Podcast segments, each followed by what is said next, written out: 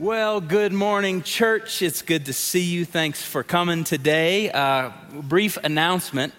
Uh, this coming Saturday, I don't know if you know what's coming, but it's sort of a big deal. It's Christmas Eve, and we've got three services here two, four, six o'clock. We're going to have somewhere around 15,000 people here for those three services. You will not want to miss it. We have a, a wonderful kids choir. We've got a string ensemble that's coming. We're going to be singing big songs and candle lighting at the end. And I'll just say this is the easiest invitation you will have all year to bring your friends, to bring your neighbors, to bring people from work. So, anyway, please open up the doors, bring your people. Let's come celebrate 2, 4, and 6 p.m. Amen? All right, now if you have your Bibles, you can turn to Luke chapter 2. And what I'll do is I'll read you the first 14 verses. It's this sort of iconic Advent Christmas text of the, the, the Christ child coming into the world. So, what I'll do is I'll read it, I'll pray, and then we'll jump in. So, hear the word of the Lord out of Luke 2, verse 1. In those days, Caesar Augustus, the Roman ruler, issued a decree that a census should be taken of the entire Roman world. This was the first census that took place while Quirinius was governor of Syria, and everyone went to their own town to register. So Joseph also went up from the town of Nazareth in Galilee to Judea. So he's leaving where he lives for in Judea to go up to Bethlehem, the town of David, old King David from a thousand years before, because Joseph belonged to the house and the line of David. And he went there to register with Mary, who was pledged to be married to him and was expecting a child. And while they were there, the time came for the baby to be born. And she gave birth to her firstborn, and it was a boy. She wrapped him in cloths and placed him in a manger because there was no guest room available for them. Flag that phrase in your mind. And there were shepherds living out in the fields nearby, keeping watch over their flocks at night. And an angel of the Lord appeared to them, and the glory of the Lord shone around them, and they were terrified. But the angel said to them, Do not be afraid. I bring you good news that will cause great joy for all the people today.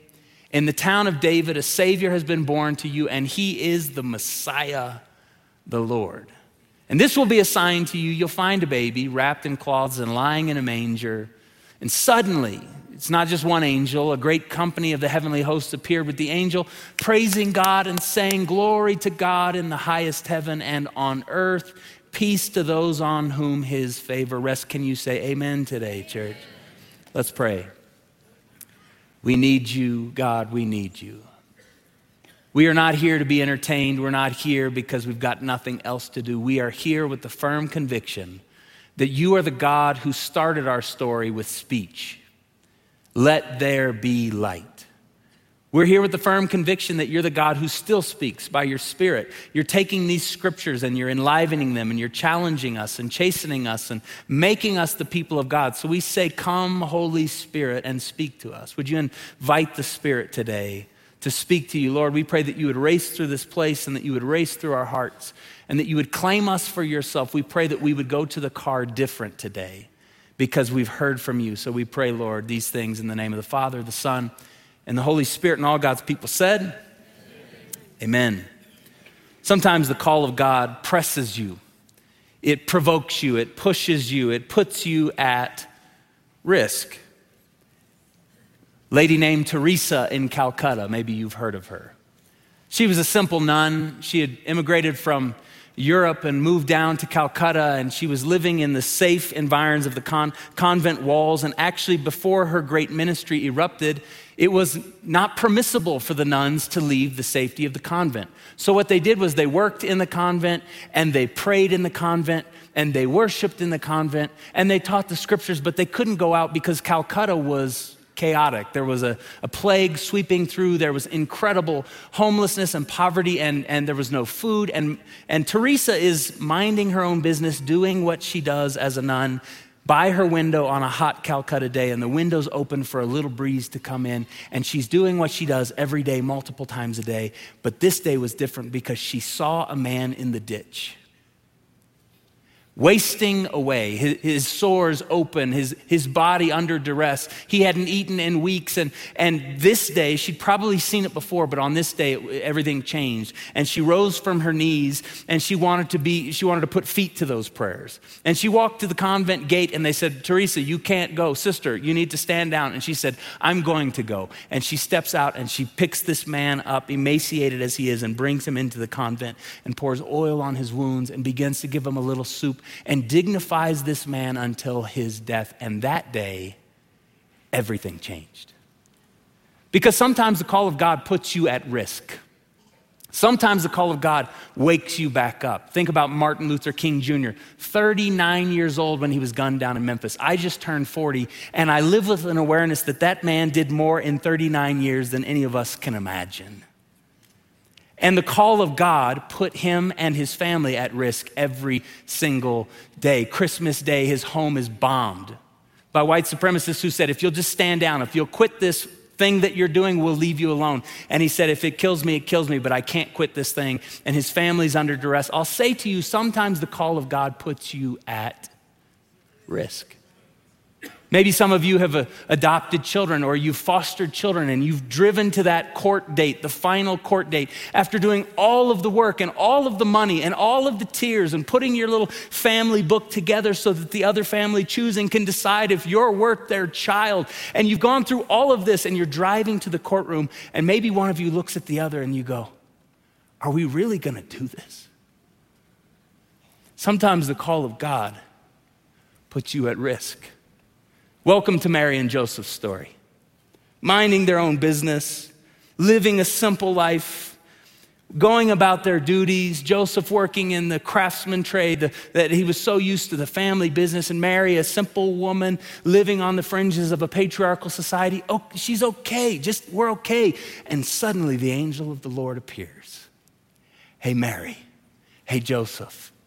We've got something for you. The call of God will put you at risk. And what happens is, in this moment, the Roman ruler calls a global census because Rome is the dominating force of the day.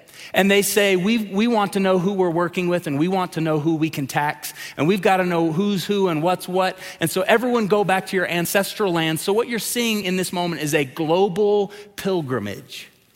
People leaving where they'd settled, going back to where their ancestors lived. And so Joseph and Mary leave their home, and there's no comfort. They're going to a place where they don't have connections. They're going to a place where they don't have lodging. Mary can't nest, and she can't paint the walls blue. She can't get the crib all ready and the diapers in the corner and the wipes over here. She can't have her friends show up with Target gift cards and just bless her. Mary's got to follow what God is doing. And sometimes the call of God means you're at risk and, and, it presses on you. And so they're leaving and they're going and they're, they're feeling the sting and they, they show up to town and it says there was no room for them in the inn. Why? You don't have to be an economist to figure this out. They're leaving home, they're going to a new place. When people are traveling, what happens is all the VRBO and Airbnb owners put their place up for rent and what happens to the prices? Sky high. And so they're walking the streets of Bethlehem. Masses of people are flooding into Bethlehem who don't live there. So the market is hot. And because the market is hot, people can price gouge and do whatever. And I get we got to pay our bills. But what happens is they're walking the streets of Bethlehem. And imagine young Mary walking the streets and nobody sees her. They're knocking on doors. Hey, do you have a place? Hey, we kind of we're kind of on the brink here. Would you show just a little bit of compassion? Is there any you can just put us up in a janitor's closet. I don't care. Do you have a place for us? And there was no room for them in the inn. Friends, this text makes us ask questions of ourselves.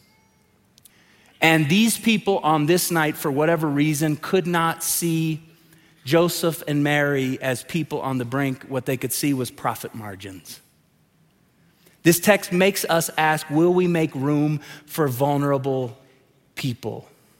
They leave Bethlehem, the bustling city streets, and they walk. Pastor Brady and I and John and different ones were there this summer in Bethlehem, and we got to go in to the territory. And, and Bethlehem is this beautiful place, and there's all these caves on the outside of Bethlehem. Most people think that Jesus was born in a barn eh, because of the, the manger and the animals, but actually it was more likely that he was born in a cave. Look at this picture here. This is a cave just outside of Bethlehem. And imagine Mary and Joseph, this being their best option. They climb the rocky crags, and Mary's doing her thing, and she's trying not to slip. And Joseph is thinking, What have I done? And I, I wish I could provide something better for this woman that I love. And here we are, and they crawl into a little hole in the earth like this. And the Son of God moves into our story in a place that looks a lot like this. The question that we have to ask ourselves is Will we see the people walking the streets who need a place? Who need a family, who need to be loved, who need to be cared for. When you walk into the grocery store this week, have you ever been in a grocery store and maybe you've actually done this? I remember early on, I've had moments like this where you, you get what you need and you come up to the cashier's counter. And uh, have you ever seen anyone counting coins on the cashier's counter? And then making decisions? Oh, I, I, how much is it? Okay, okay and taking things out of the basket. Have you seen anyone ever do this? We think that it's sort of embarrassing for them, and it is, but, but what we tend to do in those moments is we look away. But actually, the thing that you do is Christians look toward it and we race toward it. And if you have the ability to step into that situation, there is room in the end, and there is compassion in this heart, and there is surplus that God has provided. And, and put some more things in that basket, whatever you need, and send them with a gift card. Friends, we don't look away when we see the crisis, we run toward it as followers of Jesus. And this Advent story is a story where Jesus was on the brink with his mother and father, and the city looked away. This text will make you ask the question Will you make room for vulnerable people? You'll learn a lot about a person by watching how they treat people who can't do anything for them. Have you ever seen this? Have you ever seen people who relate well upward? To the big boss, to the people who have power, to the people who have authority, to the people who have a reputation, to the people who could pull some strings, and you get in a, a, dinner party with them and they're great. Whoa! And then you walk out into the, the parking lot at Walmart and someone's staggering around, wandering, and it's as if they don't even see that it's happening.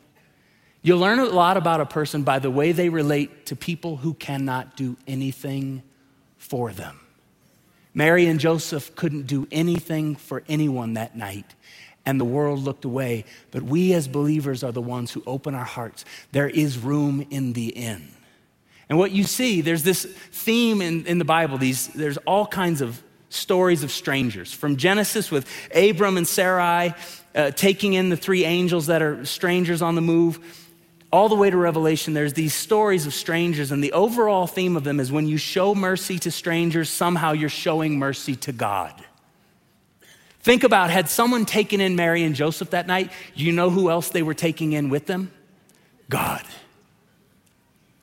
God, the little baby in womb. Had they, had they opened their inn, had they made room for them, they would have been taking in not just Joseph and Mary, but they would have been taking in God. And friends, when we are hospitable, when we look people in the eyes in this season, when we make room for people, surprise, it's not just those people. It's as if we are showing mercy to God Himself. And Jesus said, whenever you fed the hungry, and whenever you clothed the naked, and whenever you visited the prisoner, and whenever you took in the sick, you did it as unto me. Friends, in this season, open your hearts, make room, invite people in, and carry the image of Jesus. We see next from Mary and Joseph, we see the episode shift to the shepherds. These shepherds, uh, I'll show you this picture. This is in the Bethlehem fields that we were just recently in. The shepherds were the scum of the earth. I mean, just to put it bluntly, let's just cut to the chase. They were the, they were the bottom class. They were filthy, they were dirty, they were very often uneducated. They weren't making minimum wage. They were making whatever their boss would give them. And they were keeping a strong business going for someone else, but they weren't received. They weren't vested. They had no skin in the game. They just had this depressing sort of darkness that they lived in out in the fields, keeping watch over their flocks at night. And the shepherds, who are the scum of the earth, discover that God sees them. Isn't it interesting that the angel of the Lord did not show up at the palace? with pomp and circumstance and cater to the, the, the, diva that was on the throne in the region. The, the angel of the Lord totally bypassed the place of power. And what did the angel do? The angel went to the outskirts, the angel went to the margins. And what you see in this story is that this story reminds us that God's message is announced at the margins. It always includes the lowly, it always includes the poor, it always includes the forgotten and the under resourced, and it situates them as major players in the center of God's saving work. What God does is He doesn't start at the center and move outward to the least of these. He starts outward and, and, and works with the least of these, and He sweeps them up into His kingdom and brings them to the center. The shepherds are the chief announcers, they're the evangelists, they're the first preachers. The uneducated are standing up saying, God is doing something tonight in Bethlehem. Wake up, world. And some of you feel like you don't fit in any room that you come into. Some of you feel like you wish you could buy your kids the, the Jordans that every other kid at school seems to have. And some of you wish that you could drive that car. Some of you wish that you weren't living in that apartment right now and you feel like you're on the fringes. And I say to you today, the good news of the gospel is that Jesus moves into the fringes, Jesus moves to the margins. Jesus is born of a virgin, of a single mom living on the brink, and Jesus rushes to the center of the story with salvation. And so if you are on the outside today, don't look now, but God is for you and God is with you and God has work for you to do. And it will not always be this way. Can you say amen today, church? God moves to the margins. This story introduces us, as I said, to a God who interrupts people. Really, the theme of all of the Advent stories is people getting caught off guard. You've got Mary and Joseph, you've got Elizabeth and Zechariah. Hey, John the Baptist is coming in your old age. You've got wise men, the Magi that travel from the east. You've got Simeon and Anna, the old folks in the, in the church who are turned into prophets and prophetesses. He erupts, interrupts them with good news. And what the theme that you find in all of these stories is that they're terrified. They're just terrified. And God's interruptions always start with terrified people, but by the end of the story, they've become energized people. Do you notice this? Terrified to energize. Oh my goodness, to now I'm finally living. I think my life is gonna fall apart, and all of a sudden you're swept up into your purpose and you're jumping out of bed in the morning because God has something for you to do. These stories all start with terrified people that become energized people. I think about my friends He's in his early 80s, she's in her late 70s. They've been married 60 plus years. Faithful, godly, and they had worked really hard from 20 to 55, and they had done really well, and they probably have 50 cents of the first dollar they ever made, just frugal, socking it away, being generous along the way, obviously, but 55, and, and they had some stock options right toward the end of his career that went bonkers, and he was able to sell, and, and a good retirement became a great retirement. And in 55, they had launched their kids in the world, and they were just about to take a deep breath. Let's go on some cruises. Let, let's, let's do the thing. Let's let, we, we've worked all these years for that. And, and right early in their retirement, as they're just kind of figuring out what their new morning routine is, go to the YMCA and come back, and they, they have their second cup of coffee, and the phone rings. And it's some friends in, in the church, and this point, the, the laws were quite a bit different 25 years ago. And they said, Hey, there was a baby that was born this morning, and the family's on the brink, and I'm wondering if you would be a safe family, if you do this like interim foster care thing for like three weeks. We think it'll be about three weeks. And they looked at each other, newly retired, and they said, We can do three weeks. And so they buy a crib they hadn't had a crib in what, 30 years?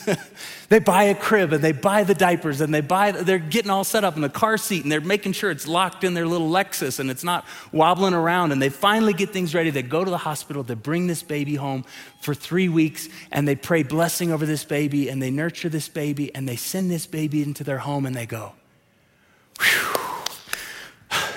thank God we made it, you know. Two weeks later, phone rings. Turns out babies are still being born. Hey, so what happened was there was another one. And we wondered if you'd be willing to take this, probably two weeks on this one. We think we got the next house lined up two weeks. Could you? They said, we could do two weeks. And it turned into four weeks. And four weeks later, bless you in Jesus' name. And they were terrified. Like you listen to them at this moment, terrified. 55, we're taking in newborns. Do we know how to do this? Can we remember? We're too tired for this. We can't do night shifts and all that stuff. They were terrified. 105 babies later,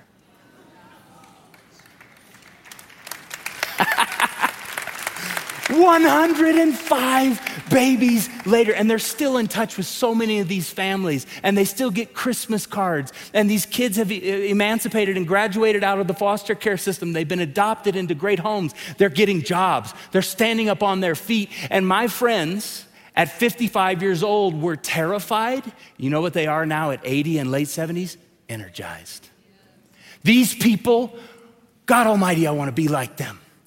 They, they, they did not fall asleep. They did not mail it in. They did not quit. They did not collapse into comfort and taking care of number one and circling up the wagons and the American story that we are living in. God bless America. I thank God that I, I would rather not live anywhere else, right? But the American dream is different than the kingdom dream.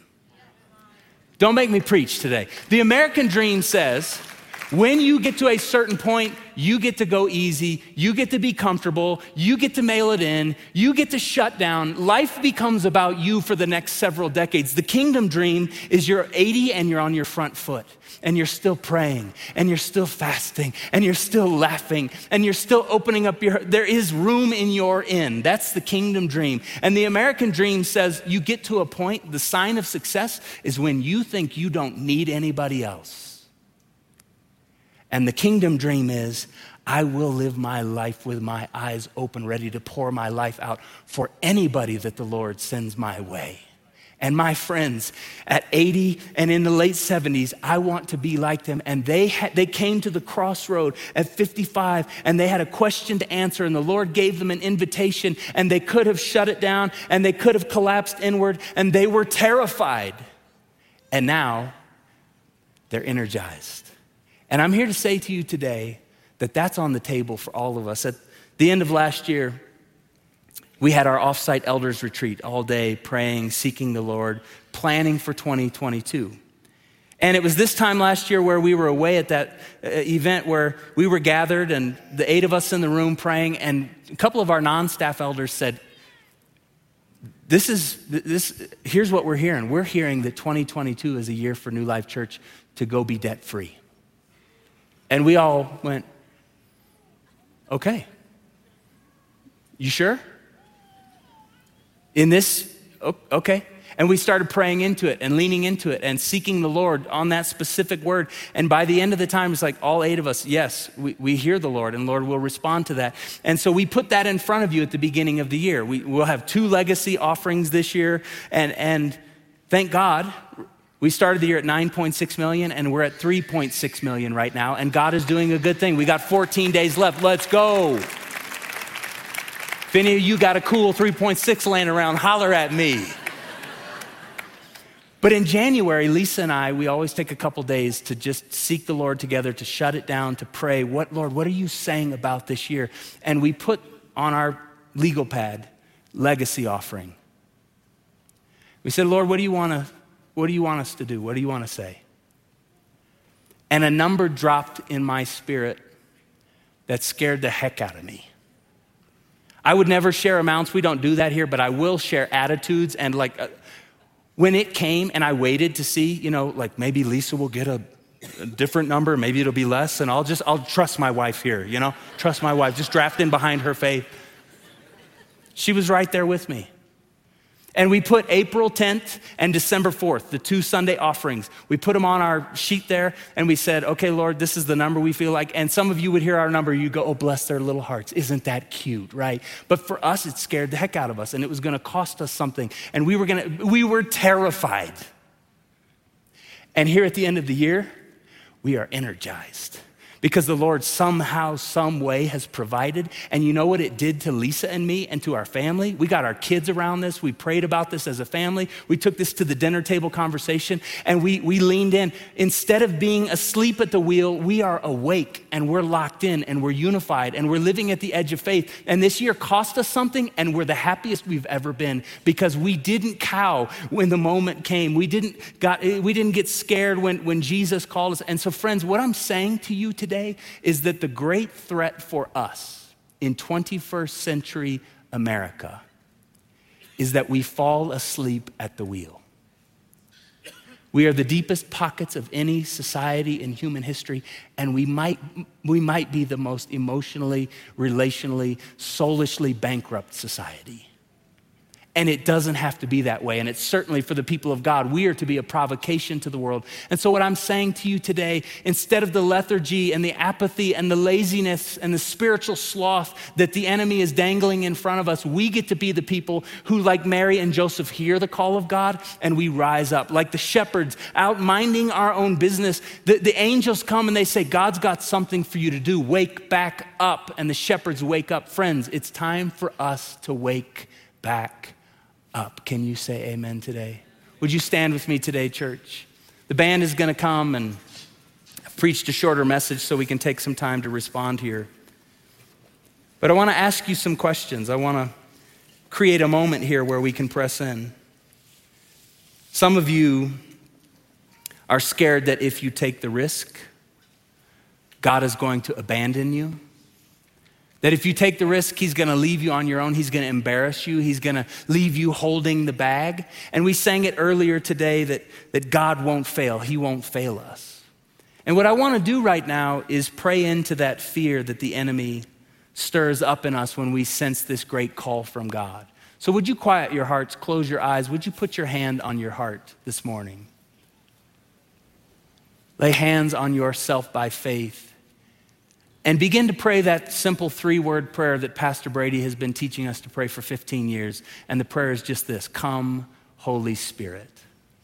Would you begin to invite the Holy Spirit right now in this moment to stir you? Would you give the Holy Spirit permission to talk to you about some things that have been off the table for a while? Would you ask the Holy Spirit to wake you back up? Would you ask the Holy Spirit to give you the courage?